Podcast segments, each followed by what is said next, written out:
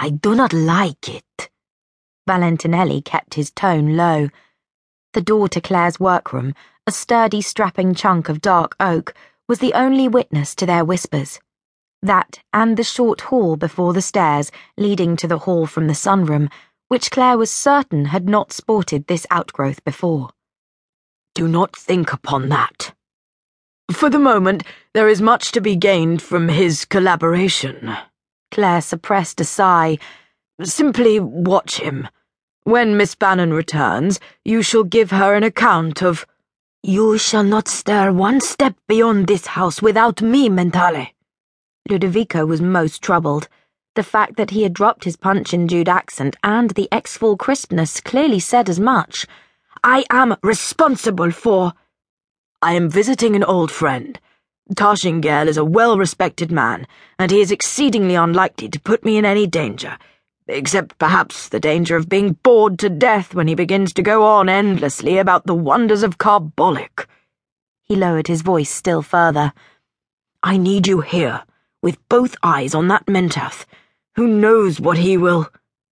The knob turned, the door's hinges ghost silent as it swung open, and there, Framed in the doorway stood Francis Vance, arranging his sleeves as if about to sally forth through his own house door.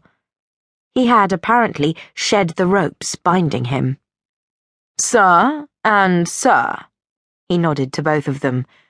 Where are we bound, then? Valentinelli frankly stared. Clare sighed, a sound perhaps too much aggrieved.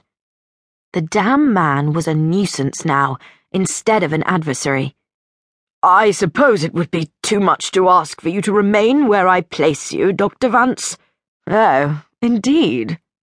His smile was far too merry. You are quite interesting, Mr. Clare. I do not know how I have escaped you so far. Oh, you are a bastarde, as Ludo would say, and I shall call you to account for that remark at some other time. No doubt it is because of my fineness of morals allowing you an advantage.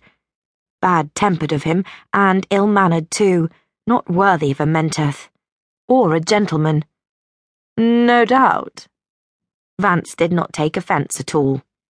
Were it not for such a fineness, sir, you may well be my rival instead of my foil.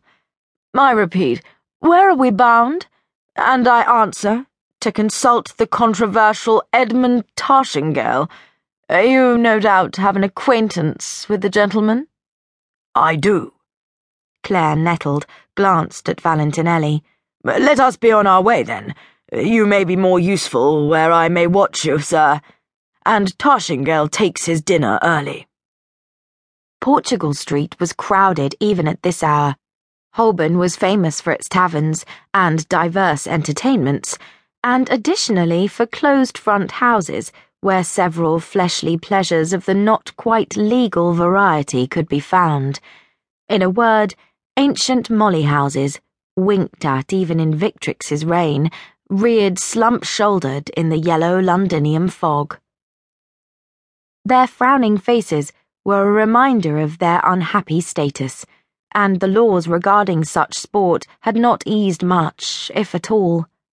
However, since Taschengel was not at his penitent Golden Square address among the musicians, it was to Holborn that Harthel was directed to point his clock horses' heads. And in the carriage, Valentinelli glowered at Vance, who was silent, perhaps sunk in reflection.